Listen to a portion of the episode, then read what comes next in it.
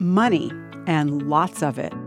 That's what Elon Musk, Jeff Bezos, Bernard Arnault, Bill Gates, and Warren Buffett all have in common. I'm Bonnie Sala with Reset.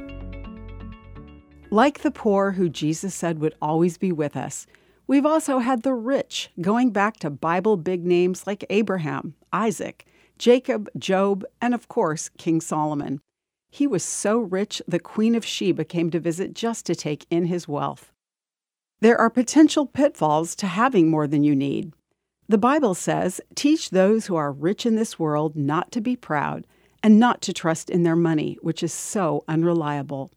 Their trust should be in God, who richly gives us all that we need for our enjoyment. It's not just the rich that obsess over and trust in money. In times of want, I've been as consumed with anxiety over my need as a rich person would be over a crash in the stock market. Whatever money we do have should be used to do good, the Apostle Paul wrote. We should be generous to those in need, always being ready to share with others.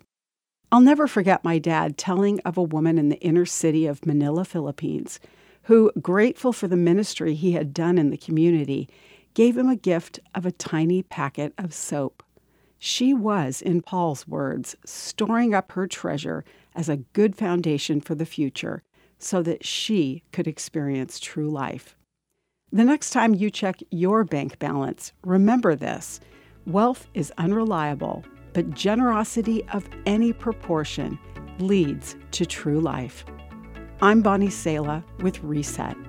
To hear this again, read or share this, or to find more resources like this, visit guidelines dot org.